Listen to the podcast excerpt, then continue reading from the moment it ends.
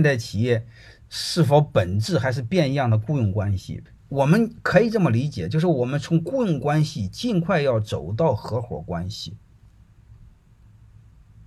啊，我们一一一定要尽快是这么做，走到合伙合伙关系。然后这种情况让更多的人参与到组织当中来。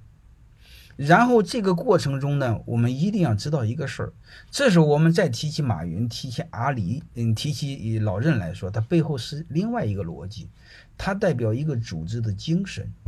他是一个组织的精神领袖，是另外一个问题。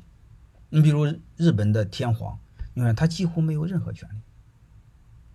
但是日本的天皇他是日本这个民族精神的化身。好吧，那你不能说日本现在还是专制，它两码事儿。我们那个别把它给搞混了，那相当于一个企业的精神领袖，所以它并不代表如果做得好的话，它是可以照样做合伙制、合伙人制，把它做得很好。